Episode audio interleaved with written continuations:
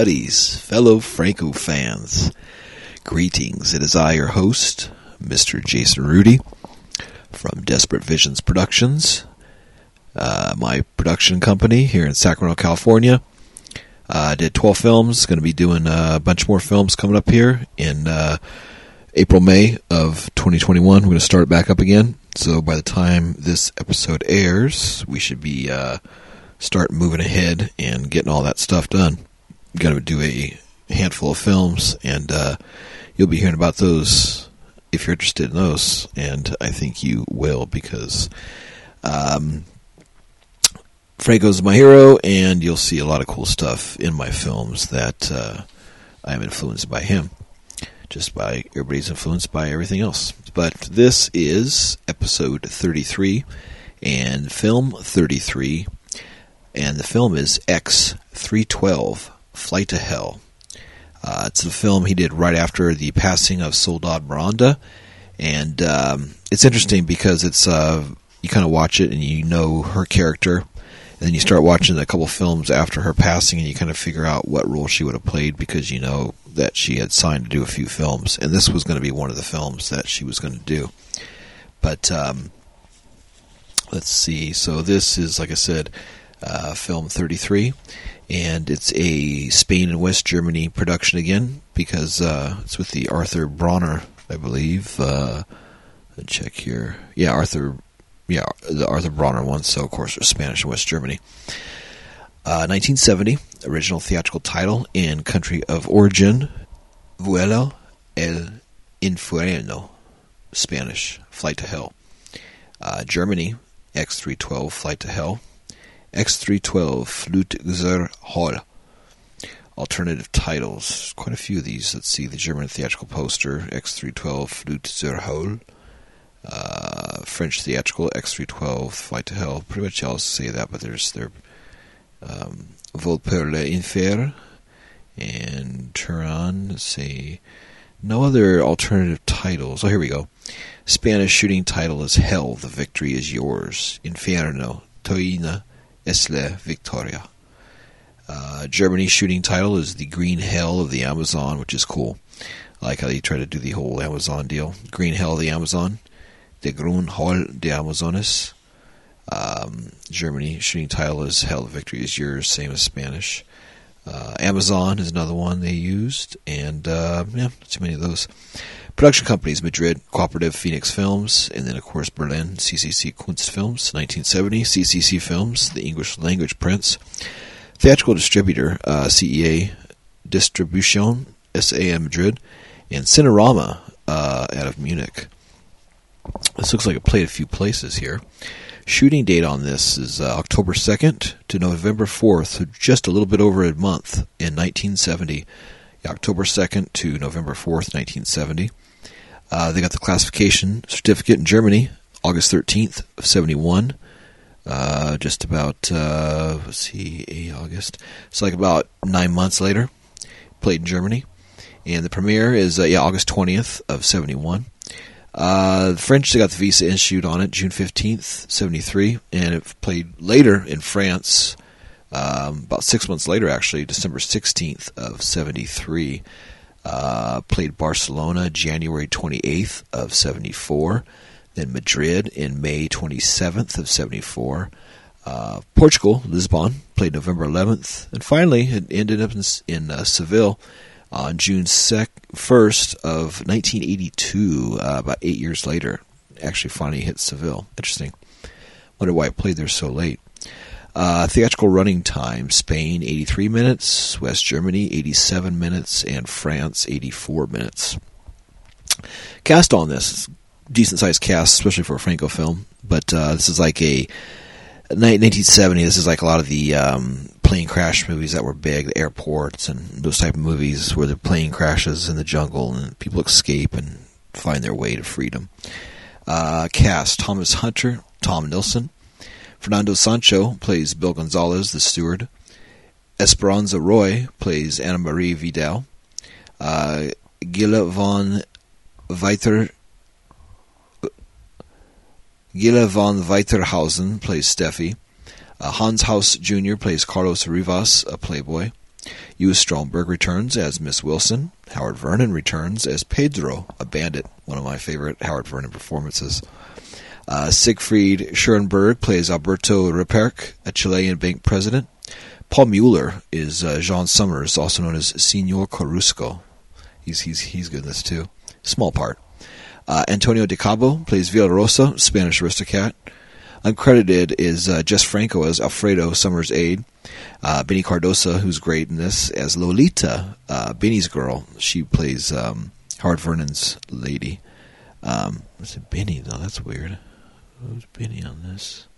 Interesting. Yeah, they have Lolita, Benny's girl. It should, it should say Pedro's girl. Uh, and then Pedro Basari, a bandit wearing an orange scarf. Uh, credit uh, directed by Jess Franco, story and screenplay by Jess Franco and Arthur Bronner. Um, dialogue Mickey Knox, Arn Ersholz in German Prince. Let's see who we got going here. Uh, Karl Heinz Majkin is was the production manager on this, and the assistant producer uh, was Francisco Nuevo. Um, assistant director Franz Eichhorn, continuity. Camera operator Serg Heigmeyer. Camera assistant Alberto Praus. Still photographer Carl Meyer. Set dress. Uh, let's see. Okay. Um, uncredited producer Arthur Bronner. Makeup Freddie Arnold. Um, says uh, production notes on this, of course, taken from Murderous Passions, The Delirious Cinema of Jesus Franco, uh, Volume 1.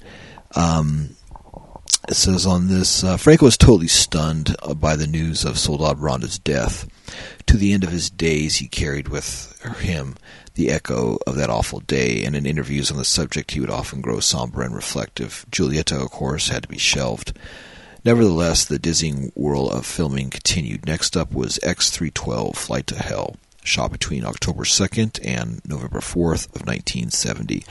Actually, a fairly well paid play. Ah, excuse me actually a fairly well paced and enjoyable crime thriller, its relative clarity belies the emotional turmoil Franco must have been feeling. Was he concentrating harder to avoid emotional collapse?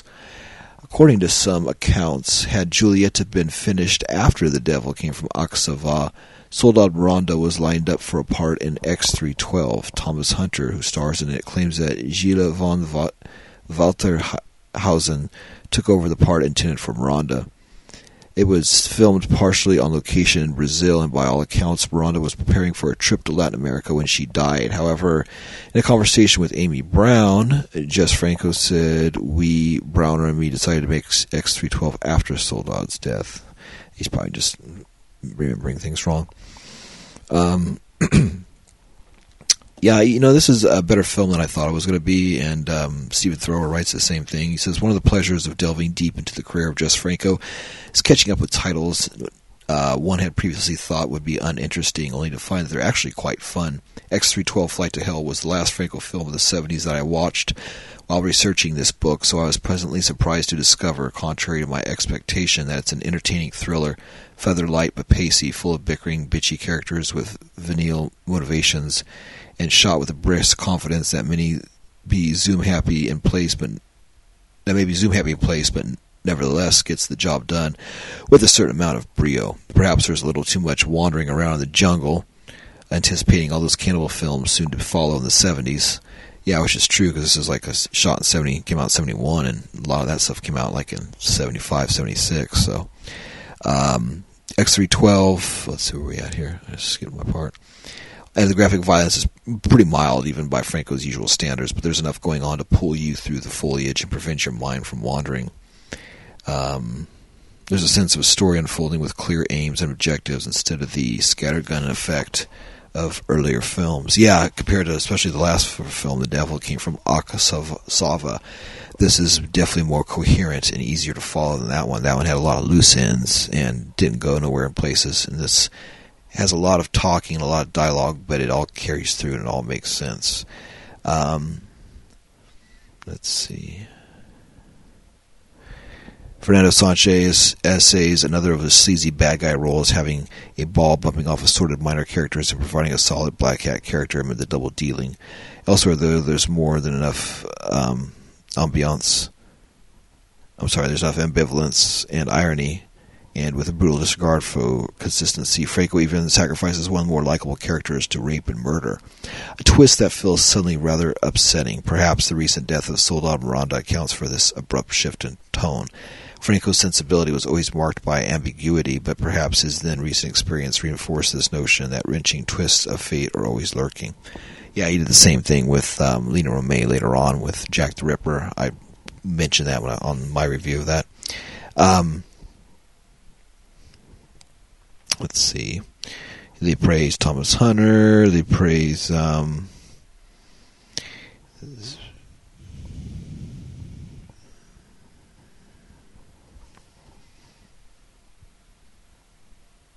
course, we have to adjust our expectations for quickies like this. There's simply no point in applying the criteria one brings to prestige productions when it's clear the film is being made at a whirlwind speed on next to no money. To Franco's credit, X312 has plenty of manic charm despite such limitations. Ultimately, while there's not a lot here that stays in the mind afterwards, this is one of Franco's more most more successful attempts to make a conventional film for two prints.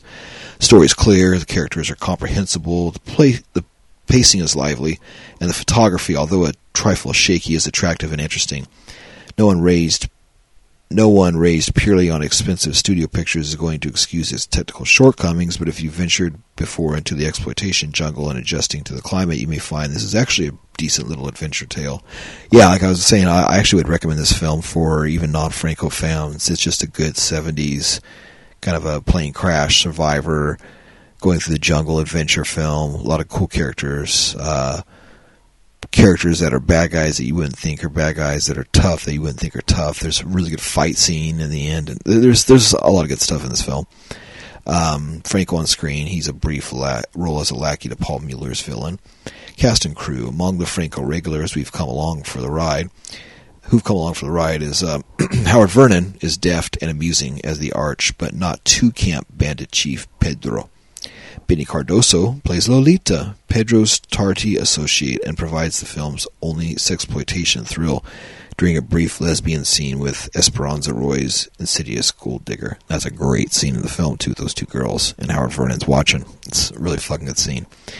Antonio de Cabo, the Spanish theater director who fled to Portugal in 1960 to get away from General Franco's regime, makes his first appearance for Franco playing a camp queen who elects to leave the plane at a pit stop and thus survives the slaughter to come, completing his trip to Hugo Rita, Rio's sun-bronzed youths by car.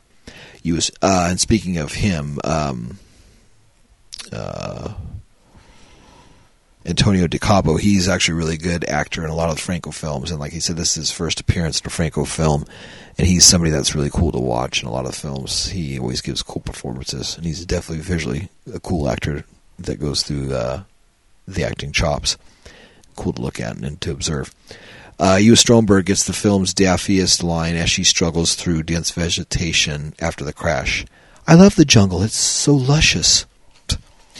Uh, music an orchestral score this time by the obscure Wolf Hartmeyer in collaboration with Bruno Nicolai.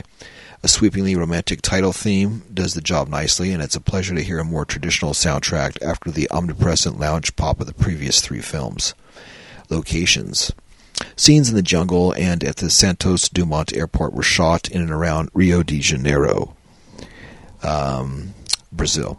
It's likely that the plane sequence leading up to the crash were shot in the studios of CCC in Germany, with the stop off scenes and the jungle temple, actually the castle of Santa Barbara, shot in Alicante studio, filmed at CCC Studios, Berlin, Spandau. Other versions. The Spanish version trims the lesbian interlude with Benny Cardoso and removes the more intimate shots of Esperanza Roy. Esperanza Roy is beautiful in this film. She's luscious in this. Uh, yeah, something I didn't really talk about is uh, Esperanza Roy as Anna Marie Vidal. The scenes of her in the waterfall, me and Eric talk about later on, and that are really just. She's somebody that's spectacular who I knew nothing about before watching this film, and now I'm a big fan of Esperanza Roy. And when we were watching this too, Eric like wrote down her name, like he's going to look her up um, for nefarious means, I'm sure. by himself. That's all I'm going to say. Uh, let's see. I'm sure he's listening to this. So, hey, Eric, what's up, buddy? Um, problematics. Uh, let's see. Some sources credit Antonio Mayans with an appearance as a hijacker. In fact, Mayans would not join Franco's troupe until Night of the Skull in the autumn of 1973. So, yeah, about two years later.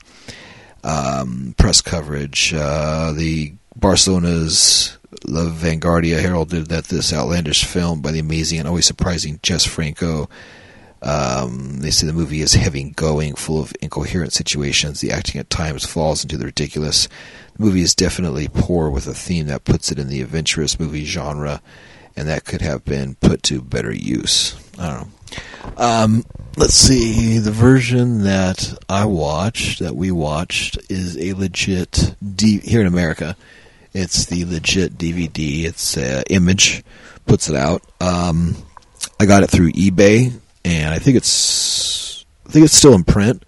Uh, this is good too. It's German with English subtitles, so you get the German track and not the bad English dub. I don't think there was actually English dub on this. I think just uh, go through that notes and see. I think it was just the German dub. Um, yeah, Spanish and West German, France. So yeah, the Spanish is the cut one and the Germany is the uh, uncut one. So yeah, this is the 85 minutes uh, not rated German with English subtitles. It's actually in the um, presented in the 166 one theatrical aspect ratio. So it's uh, more of a square, not as necessarily a wide screen. But uh, yeah, it's it's it's really good. It'd be nice if they put that out on Blu-ray as well. So yeah, we want Devil Came from Akasava on Blu-ray. We want X312 on Blu-ray. We want Deadly Avenger of Soho on Blu-ray. We want Vengeance of Dr. Mabuse on Blu-ray. Virgin Report, I don't know. Uh, of course, uh, Robinson um, and his three girls on Pleasure Island, whatever that one. I, that's going to come up. I still have never seen that, so. But yeah, throw that on Blu-ray too. What the hell? We want all Franco films on Blu-ray. But uh, yeah, you know, with us, our mission statement is to praise in memory of Jess Franco, bringing the name and films of Jess Franco to new eyes and ears. And uh, with this, we definitely am. Had a lot of people uh, asking. Oh yeah, speaking of that, uh, it's going to lead me to the next thing. You can see us on uh, Instagram, Franco Observer Podcast. Add it today. You can find us on Facebook, Franco Observer Podcast. Add us today. And uh, yeah, a lot of times I'll wear my Franco shirts and stuff I get. People write me, and I'm always down to tell them where, what websites I get my shirts at, so the cool independent sellers get the rub from me advertising their stuff for free. So yeah, I've actually turned on about the two Franco shirts. I got the Uncle Jess shirt and the other one uh, from All the Colors of the Dark, and uh, I think the Video Religion those two, I've actually got a few people asking about them that I've turned on to them and referred to them. So hopefully they listen to the show or know about it and know that I'm giving them business. So you're welcome. So it's all for Uncle Jess. Uh, let's see. You can get a hold of us at francoobserver at yahoo.com. Uh, please subscribe. Please download. Please rate. Please tell your friends. Let's keep building these numbers up. Let's get more people into Jess Franco. Uh, let's get more of his films on Blu-ray and uh, all that good stuff because this is a passion project. Of course, I do it for no money. I spend money to do this, but I do it because I am obsessed with his films and I want to get the good word of Uncle Jess out to everybody.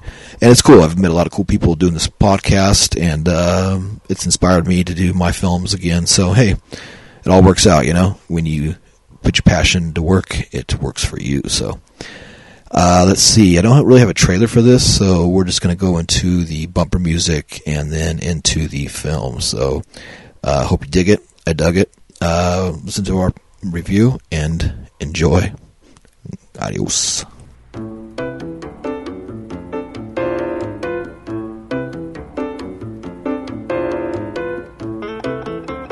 Hey, buddies. Welcome once again to the Franco Observer podcast.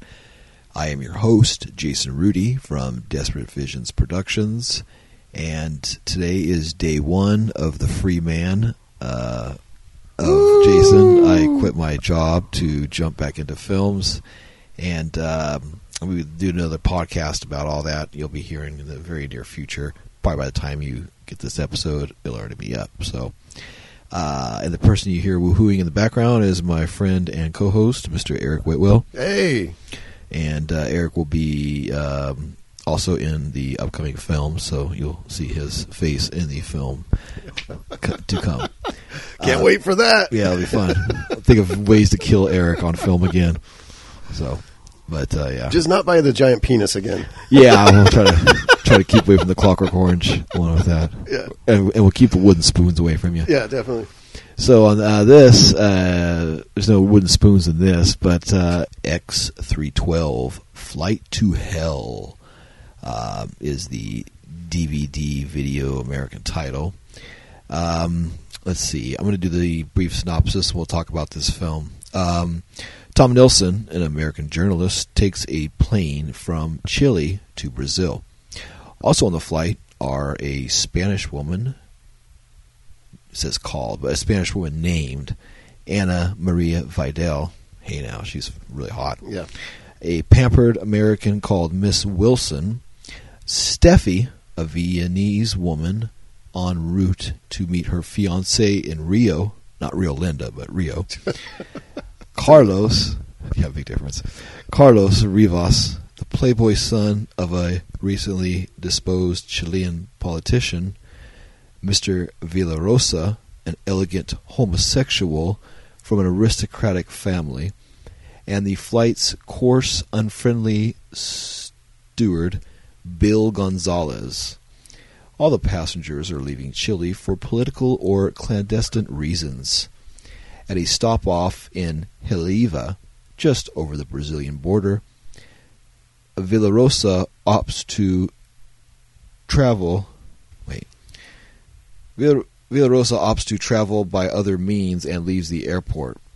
Three more passengers embark. Alberto Raperchek, a wealthy banker carrying a suitcase of precious jewels, Raperchek's surly personal guard, and Alfredo, a young man who has been dispatched by Carusco, a wealthy career criminal, to hijack the plane, steal Rupert's jewels, and force the pilot to land at a base belonging to Caruso's bandit associate Pedro. Alfredo fails to overpower the pilot, and the plane crashes in the jungle, just a few miles short of Pedro's base. The survivors must trek through the jungle in search of safety, but their journey is complicated when everyone becomes aware of the content of Rupert's suitcase. And along with the suitcase, what did you think of the movie, Eric? this is a really great movie. Like I really, really, really enjoyed this. Um, yeah, it was great. People watching had such a cast of different types of characters. Um, that it was almost all outside shots were amazing. Yeah. It's like the location, the the storyline. You knew what was going on. Like you, you could follow it. It was it had action. Like it was a great movie. Yeah, this is like uh, was it 1970? So I'm not sure about the timeline of like the disaster movies, but that was probably like right at the, that time was going on those earthquake and all that stuff 68, 69, 70. So you know, so like this is his disaster movie of a plane wreck, the crashing in the jungle, and the people, like you were saying, the variety of different people, and go into all that. But before I go into the, that and all the movie, I'm going to hit the list first. So uh, this is the famed uh, content list. Um, so yeah, uh, body of water and palm trees right off the bat. Number one and number four. That's what we see. And then also we see uh, boat. No, actually we don't see boat until a little bit later. Yeah. But yeah, so you see a body of water and, and the uh, palm trees right off the bat. Um, sailboat. We don't see a sailboat, but we see a motorboat. So we do see boats, but no sails per se. Yeah. Um, number five, jungle sound effects. Uh, yeah, big time. Uh, all throughout. Yeah, Eric. Eric was, and Eric had a uh, a new uh, pet that he has. and what's the name of your pet, Eric? It's the Jungle Wolf, man. Yeah. There's a Jungle Wolf in like these these jungle sound effects. Yeah, there's a few films now. I notice this wolf sound Yeah. pops up, and Eric's been catching it. Where there's a wolf or a couple wolves, pretty steady in the jungle. I don't know about jungle wolves, but maybe you might want to let us know that. Write us and let us know at francoobserver at yahoo.com. Nice plug. Yeah. Uh, if you have any information about jungle wolves that you've seen or have known, uh, because yeah, usually mountains. Like yeah, we were Yeah. trying to think about it, like up in the hills and stuff is the wolves. You know, the cats are in the jungle, but yeah, but the jungle wolves. Yeah, they're. Brazilian jungle wolves. Yeah, and they go crazy. And actually, one jungle sound effect I personally laughed and loved was um, with the monkey sound effect. I think was Franco, and he did this cute scene where the girl Steffi, who was probably supposed to be played by um, Soledad Miranda before she passed, is what I read as her character. So she has this music playing, and it's like a type thing, and she's like dancing with her little monkey uh, stuffed animal, Yeah. and then doing it, and then the little monkey in the in the tree is watching, and he's laughing, and she's doing it. It's just a totally little kitty scene, and I just thought it was so funny to just be in this movie like that. you Yeah, know? but the monkey goes like, "Wee!" It makes him. Yeah. It makes him. I, I wonder if it was Franco. Yeah, we were I talking think Franco about. might have dubbed the little monkey. It's just a, a slight thing, but Yeah. it's like a little. Yeah, then she gets all scared, like, oh, like what's going on? Yeah. And then she looks at the monkey, and then they have this moment of like, oh hi, and Yeah. then she smiles and dances again, and and then it cuts to something else, Yeah. just totally unrelated. uh, and then number six, chained up person. Yes, yes, Toward the end, finally, but yeah, three chained up people. Uh, number seven, dance scene on stage stripping. No, okay, no, but there was a scene that cracked me up, and Yeah. it did have dancing, go ahead. and um, well, do, do you want to talk about later that scene? No, no. okay, Go ahead because it pertains to this. Yeah, so it's just she, uh, she, the oh god, what's her name? Um, Benny Cardoso's character. Yes, yes, yes. So she uh, she runs in and tells um, Howard Werner, um, Lolita. God, how did I forget that? God, Yeah, Lolita, name. It's my Lolita. favorite fucking name. and um, he, she tells Pedro Werner, um, Juanita came back and she's dead, and everyone that she was with is dead. And he goes, "Well, what direction? Where did they come from?" She goes, "Well, you sent them south." And then she walks over and turns on some music. And then starts tapping the top of the radio to the music while kind of swing, swaying her hips Yeah. back and forth. You're like, you just told him like these people are dead, and now you're like, oh, let's check out some music. You know, it's, so anyways, that was a dance. That was the closest I, thing I saw to dancing in this movie. Yeah, yeah, and uh, she. Speaking of Benny Cardoso, she is very, very foxy in this film. Oh, super As, uh, here in the book, though, it says Benny Cardoso, Lolita, Benny's girl, but it's supposed to be Pedro's girl because Benny's her name. I think he put that. Yeah. I think that's a uh, error in the book. I just noticed I always find those things. Um, but yeah, and then she starts like dancing with dancing with the with her hands. So it's very cool. It was, it was actually a very cool Franco scene. It, Oh, yeah. it, it was very, and then he gets up and gets his gun and all that other shit. And so Yeah. yeah, and Howard Vernon's so good. But we'll we'll talk about that later. Oh, yeah. Uh, okay, number eight, club scenes, dancing. No. No. Nine, jazz music. I don't, not really jazz. It was very good music. Um, Yeah. I think it's. Uh, um, oh damn it! Who is it that uh, I was thinking on this again? Let me think. Uh, music. I know it's a few people. Um, damn. Let's see. Okay, yeah, music by Wolf Hartmeyer, Bruno Nicolai, of course. Mhm. Yeah, so yeah, Wolf Hartmeyer and Bruno Nicolai. So and yeah, there's there's a more like uh, almost like um, traditional music or like Mexican music or Spanish music or different kinds of uh, Brazilian music. But we were trying to figure that out because some of Yeah. it just we weren't sure if it fit the environment or not. You know. But uh, yeah, it was it was interesting, but I don't think really jazzy ish. Not that I can remember. Uh, Uh, number ten, excessive zooms. Not really excessives. There are quite in the beginning when he's establishing everybody. Uh, my notes I'll talk about later. He, we see everybody over and over again, but he, he he does zoom a little bit in that Yeah. first kind of section in the plane before the plane crashes. But after that, he kind of cuts back. But unfortunately, number eleven, out of focus shots. There's quite a few on this. He's a little bit shaky, but you know, I'll cut him some slack because it's right after Soledad died, so he was doing the camera operating on this. Um, and it was all outdoors, so it was kind of like a. I'm sure not a lot of like uh, steady cam shots. You know what I mean? Yeah. more- almost all It was all handheld. handheld, almost Yeah. definitely. Yeah. Uh, number twelve, uh, mirror shots. Yes, there was some toward the end, which I found Doug, and then there's a reflection shot that you caught in the river uh, with the man and the woman. Mhm. Um, Thirteen, mind control theme. Not really, unless Yeah. you count greed as like they were they were controlled by greed, but that's about it. Uh, 14 magic tongue scenes. Not No, really. no. There's no. I don't really count that. Yeah. you don't see any close-ups or anything. No. You see her nipples, but no tongues on them. Uh, number Unfortunately. 15, red light. No red lights. No. Um, of course, skip number 16, sheepskin masturbate with C item. No. No. Uh, 17, mad scientist. No mad scientists in this. 18, fish tank shots. No. No. 19, talking parrot. No, but there's almost a talking monkey, which is always aces in my book.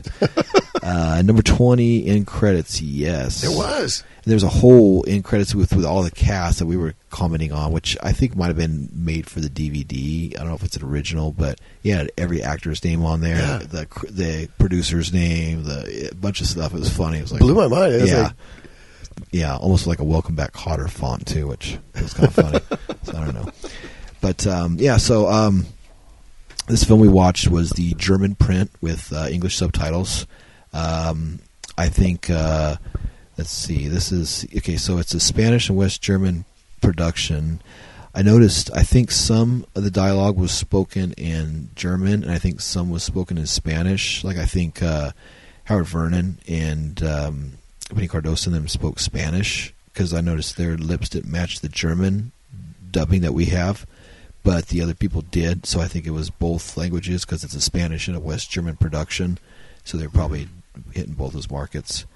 Um, let's see. This was uh, alternative titles. Give you some of those quick. Uh, Flight to Hell, uh, X three twelve. Flight to Hell.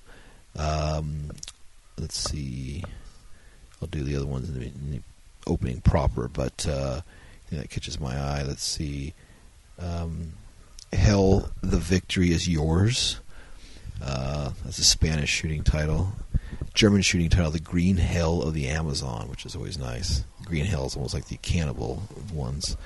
Uh, Amazon, uh, A Good Day for Piranha Fish. That one's kind of cool. Well, they did dump all the bodies. yeah, they throw that. That's more for the alligators. Yeah, there's alligators, Yeah, there's yeah. piranhas in this. Okay, so uh, so yeah, onto the film. So yeah, we see the one palm trees right off. Um, Eric was a big fan of Pepito the dog. I was make a, make a, um, that dog was getting over quite a bit. Um, the guy that was holding him was uh, very feminine and was kept petting the dog and and and talking about how he thought everybody was picking on him and, and making fun of him and that. Um, that is a uh, let's see, what's his name again? He is uh, uh, let me see it real fast. I'll tell you because it's his first film. Um, Antonio de Cabo. He's a Spanish theater director who fled to Portugal in the 60s to get away from General Franco's regime. He makes his first appearance for Franco playing a camp queen who elects to leave the plane at a pit stop and thus survives the slaughter to come And Pepito did too. completing his trip to Ugal Rio's sun bronzed youths by car.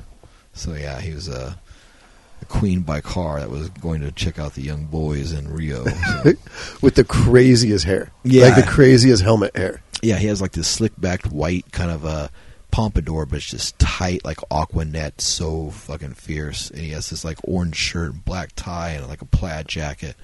So yeah, he's like totally sporting. He's got the white hair with the black uh, eyebrows.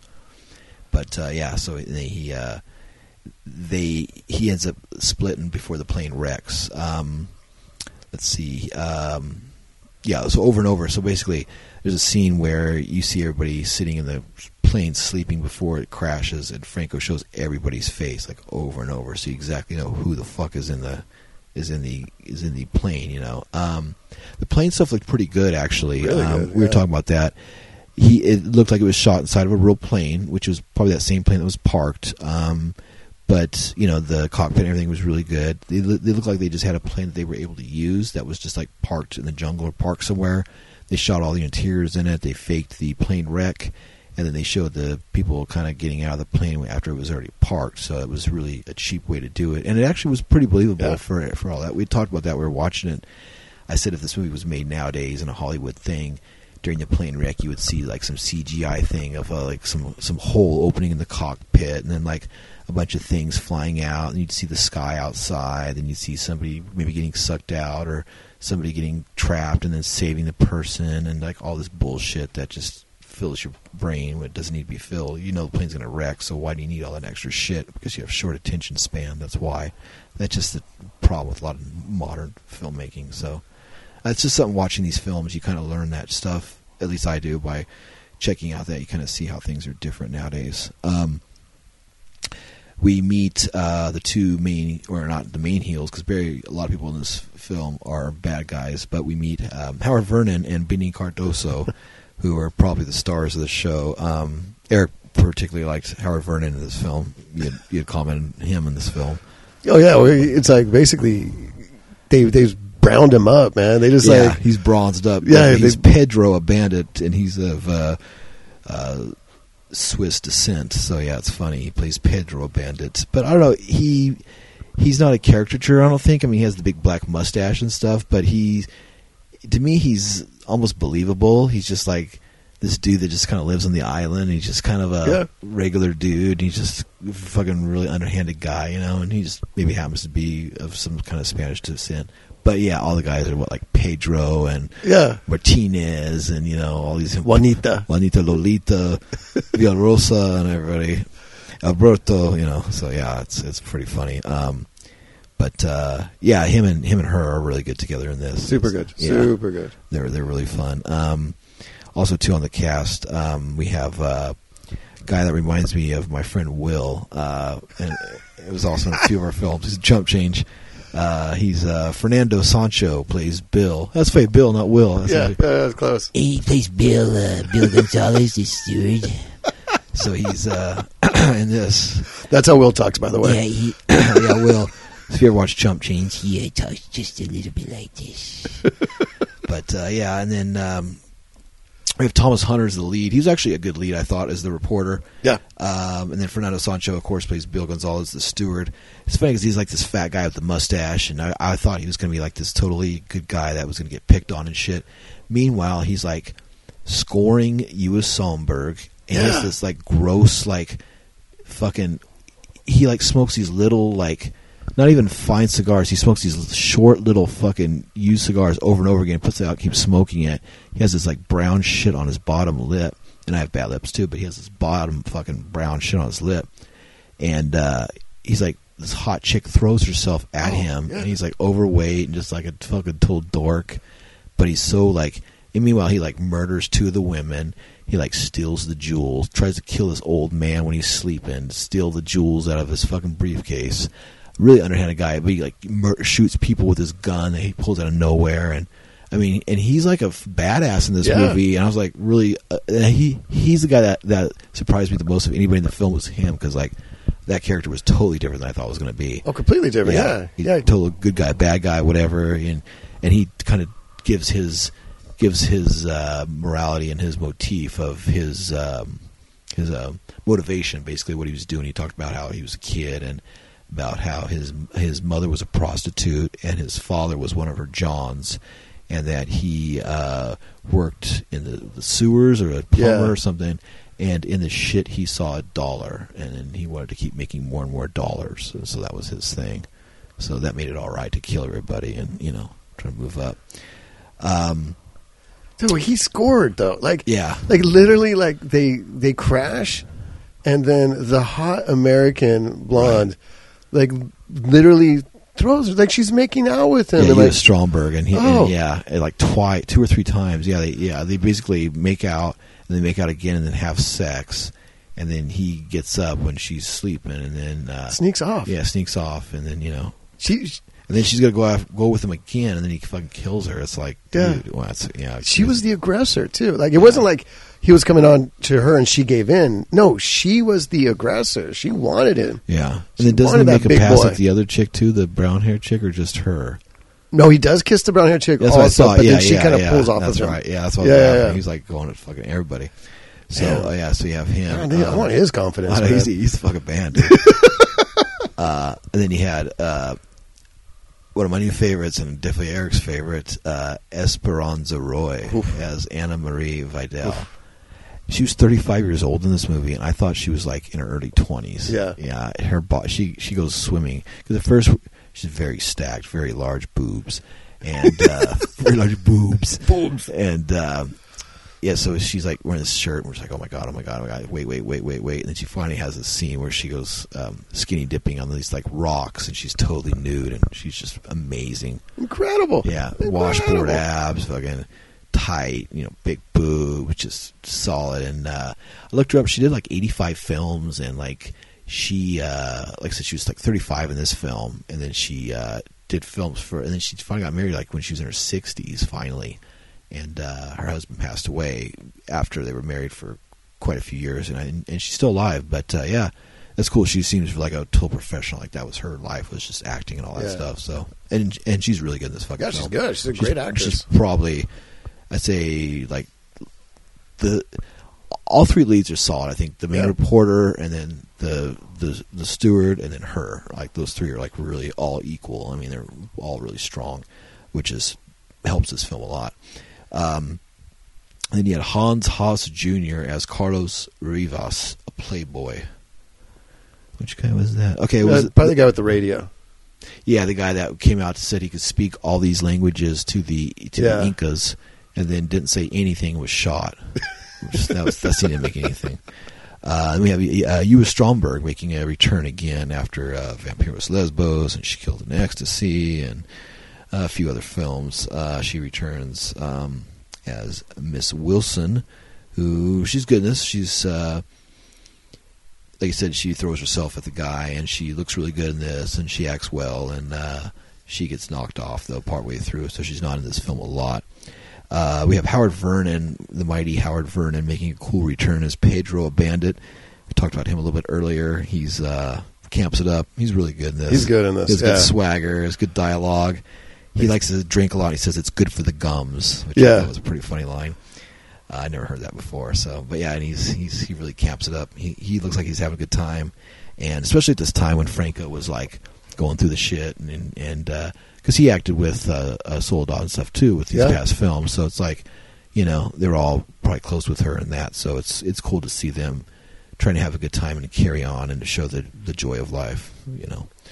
Um, Yeah, he was really, really good in this. yeah, and uh, Siegfried Schürenberg plays Alberto Rupchek, the Chilean bank president. Um, yeah, he's he was pretty solid in this too. The guy with the suitcase, you know, um, who stole the jewels. We find out as the radio, the mighty radio. Oh, speaking of the radio too, let's talk about the radio. So the radio is funny. The, the radio is smart in the film because it conveys information, it conveys plot points, story, story details that you need as it goes through the film. But I was remarking that it must have really good batteries because it's played quite a bit. And there's a scene where they're escaping and they're swimming in the radio, in the swimming in the uh, in these like dirty, muddy waters of like the Amazon. And the guy's holding his radio up, but the people in front of him are kicking. Eric was remarking, and all the water was like splashing the radio. Yeah. which was funny. And then he gets out of the water, and he he almost drops the. He almost wa- drops the radio as soon as he's, as he's trying to get out of the water. I think it actually touched the water a little bit on the bottom. Yeah, it was pretty laughing. funny. Yeah, the water, the fucking radio, the big boom box just gets splashed by water and it's still working. It's like, Yeah. sure. He's holding his boombox above his head as he's swimming, but the problem is the person in front of him is like kicking, paddling Yeah. so hard that the water's just splashing everywhere, all over him. Just- Yeah, just kicking the water. Yeah, It's so, so yeah, pointless. so stupid. That's why I laugh on the radio. Um, He even cuddled the radio one time. That's how much he loved the radio. oh yeah, when he's sleeping, Yeah, he, he was- cuddle he's- up to the radio. He was cuddling with Steffi, Yeah. and then all of a sudden, when they wake up, he's spooning the radio, and she's behind him, like she's on her own. Yeah, that's fucking funny. Um, he loved that thing. and then we have Paul Mueller, who's really cool, but he's not in it a lot. Yeah. He's only in it like in the beginning and the end. Uh, but like I had remarked, he kind of reminds me of his character from um, Eugenie. That he just kind of carried over from that to this. He's like kind of rich and lives, lives in this beautiful mansion that you see in that. He plays uh, oh John S- John Summers, also known as Senor Carus, Senor Carrasco. Uh, not Senior Costco, but Senior Carrasco. uh, then we have Antonio de Cabo plays Villarosa, Spanish aristocrat. That's the guy we talked about with the dog that went to go to Rio, and he was so excited. And uh, yeah, that guy. Uh, then you have Jess Franco is in it very, very shortly as Alfredo Summers' aide. So he uh, works for Paul Mueller, and he's what does he say to him like, "Go fuck yourself," or "I don't give a shit," or he says some kind of a Yeah. some kind of a curse word at him, and like a kind of a flippant response to something that somebody says to him. Yeah. Um, Real brief. yeah, he's real brief. He's only in it for like 20 seconds, if that. Uh, then we have, let's see, wrapping this up. Uh, Beni Cardoso, of course, plays Lolita, uh, his girl.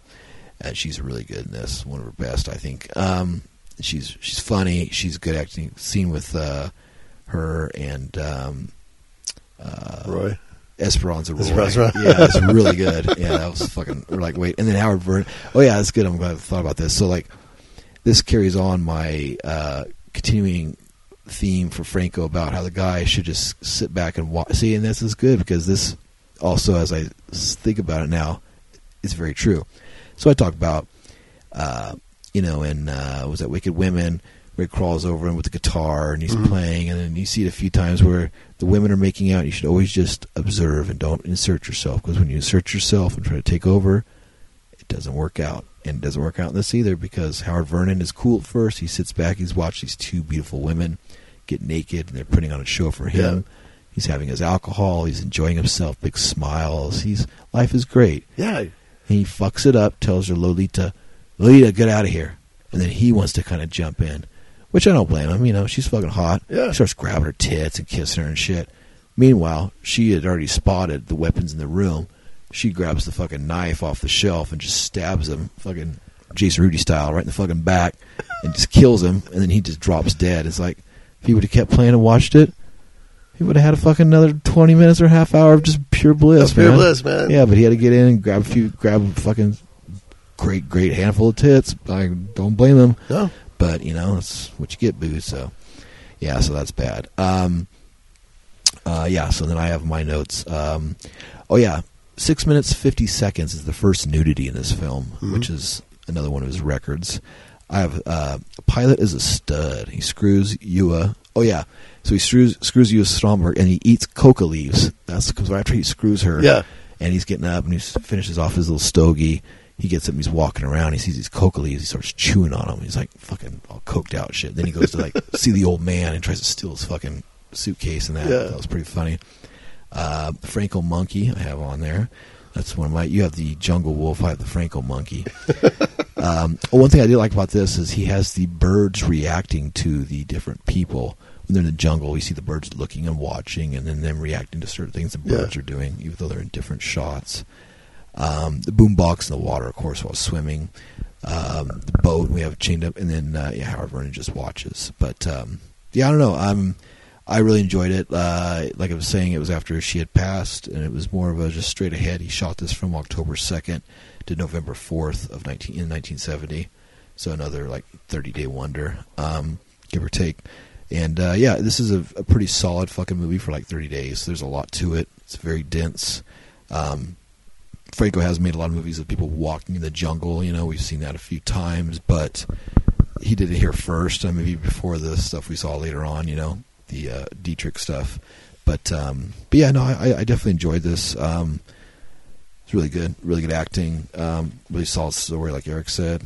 Pretty much the same ideas that he has on this. Um, when I got the DVD, I thought it looked kind of cheesy, like the the copy and stuff, and I wasn't sure how good or bad of a film this was going to be. But I was really surprised and really happy with the film. It was way better than the DVD uh, art and everything. Well, if you look at the art, knowing the film, then you it, it doesn't betray it or anything. You know, it's pretty straight ahead. But uh, I don't know. It just it looks kind of cheesy with the font and stuff, but uh, it's much better than the art. So that you know betrays it. So.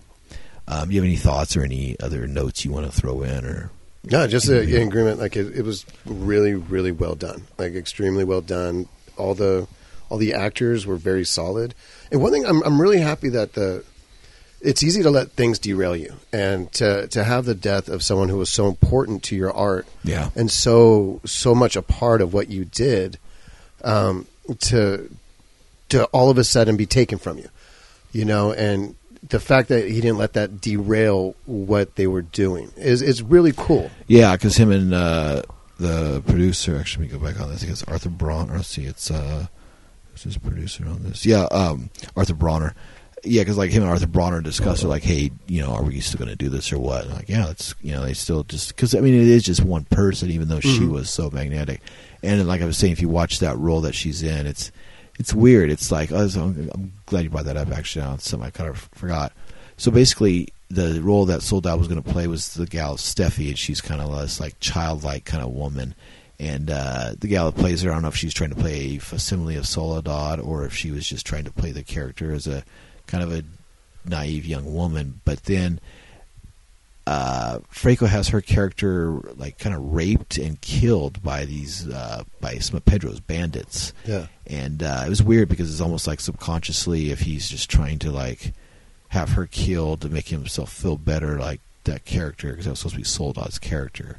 So to have her murdered, and then I talked to Eric about that. It was almost like of the stuff with Lina when uh, he had got him in trouble with Lina later on, and he did Jack the Ripper, and he had Lina really just, just mutilated and destroyed in that movie, and it's just like you never see Lina get killed and just maimed and stuff like that. It's really interesting, you know, to see in that context. You start looking at the psychology of a filmmaker of a person and, and the, the human interaction and the stuff you you know experience you make those things and I wonder if any of that's conscious or subconscious or what but I'm, I'm I'm sure it's conscious because there's a lot of things that as you analyze and observe things you kind of start seeing those patterns and different things in there and certain tells and stuff but you know yeah so Well, he did use his art to express himself. You know, Yeah. whether it was his kinks, whether it was his, you know what I mean. Like he did, he uh he used his art, and so I'm sure there was a, a lot of his feelings in that. You know what I mean? Like yeah uh, mo- most definitely like it was uh, just catharsis. So even me as an artist, that's how you get get your shit out of you Yeah. is to fucking put it up on the screen, and all that like stuff. So maybe her being taken away was so painful. It was almost as horrible as the rape and murder of someone. You know what I mean? Like maybe it was like a yeah, like it was just like she was taken away in such a violent way from him. Like he, he either that or it's it. a way of saying, "Well, you hurt me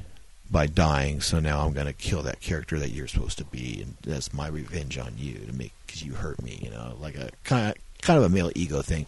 And one thing about Franco, I do love Franco, but he does have a lot of the male. I, I don't know. I shouldn't say that. Actually, it's a generalization, but there seems to be some of the male ego problems he has with the rape and stuff in a lot of his films, and this is another example, I think, of that of how I don't know. It's I don't think it's just twenty twenty one lens. I think it's just a, per, a good person lens in in general. You know, I mean, uh, to show that shows your shortcomings as a human being. I think you know it, compared to just you know showing other things that people may judge you on. I think something like that's a little more harsher to be judged on than you know showing your fascination for seeing two girls make out or something. For example, Yeah. you know that's just being perverted or whatever. That's one thing, but you know having somebody die to you and then have that character murdered and raped and just I don't know, it's just a little bit like, oh really? You needed to do that? You know, like she could have been killed by a snake or could have been Yeah. shot by the native people with the arrows. I, mean, there's a couple ways. I don't know, just to have her that way, it's just kind of. I see what you're saying, but he has in a couple of his movies. He has had like the women in the end raped and murdered. Yeah. like uh, the female when they were escaping the the prison. That was like the last Right, that was that kind of remake of this almost. Yeah, uh, and the yeah. guy then shoots the guy who raped and murdered her. You know, Yeah, like uh, that was. Uh, let's see, looking at my collection here, cheating. That's uh, what was it? Um, Love Camp or whatever it was. Yeah, yeah, I think that was it. yeah, Love Camp or uh, yeah, yeah, because the Love in Vain. Yeah, yeah, yeah, the whole thing, and she leaves all that. Yeah, but uh, yeah, I, I, and exactly, he has that that same theme running through. But uh, yeah, I don't know, it's just it's just something when you. You Yeah. analyze, you watch something more than just for the film. You, Oh, you yeah. see certain things, you know. Well, the, the way that the past her her last two films ended with her, it was just it's it's mine. It's insane. It's Yeah. really insane to think about. I mean, I can't stop thinking about it. Yeah, no, it is very interesting that yeah, how she died like that, goodbye Yeah. and all that stuff. It's yeah, and that's what we were talking about earlier, and like that's what makes her a legend is that she died young, she died beautiful, she died uh, leaving Hairy as those fuck. Thing, yeah, leaving those clues like that in the films, those Yeah. things that are odd little touches, little touchstones that carry on, that build you, make you a legend, you know, Yeah. and, and all that good stuff. But um, yeah, and speaking of legendary, you can find our legendary page at. Uh, at the mighty Instagram. We have a Fra- Franco Observer page there. We have one at uh, Facebook, Franco Observer Podcast. You can uh, send us any emails at uh, francoobserver at yahoo.com. Uh, also to uh, subscribe, please subscribe. Please, please. And also tell all your friends because we have a really good core audience right now, and uh, we have really good numbers. But it's like a lot of the same people are listening, so we need like more of the people listening. Like you, because I know all you listening have like really cool friends, and I'm sure like all your friends like might know about Franco, or maybe they don't. They heard of him or something. You say, hey man, if you don't know about this guy, listen to this podcast because like these dudes talk about just Franco, and like they're just like regular people, and they like talk about all this cool shit. And if you don't know these films, you like listen, and then like you might find one or two you like, and then you'll like watch it, and then you'll become like this huge Franco fan, and then you'll like talk just like this. I was going to say, You know, I don't know. yeah, just say, hey, it's fun listening to these guys. Yeah, exactly. so, but that's all I got. That's my These guys like boobs. yeah, but no, definitely. Just tell, tell your friends. We always want more people. We want to have Always, like, please. We always wanted doubles and doubles and doubles and all that stuff. You know, the more like- people we can introduce, the more people that can be introduced to the Franco world, the better. You know, like the more more pe- what people can have their eyes open to uh, someone they might have have some knowledge of, or maybe have heard of one of his movies. But I mean, there's such a vast world out there, yeah, it is. you know, to discover of him. Yeah, because it's uh, very true. So let's leave it at that. Yeah. Uh, so yeah, so this was uh, episode thirty-four, uh, film thirty-four, X three one twelve, flight to hell. It really wasn't a flight to hell. It was a, a, a flight to enjoyment. A Flight to Brazil. yeah, a flight to an amazing pair of breasts. so, all with that, I'll say good night. hey, beautiful nights.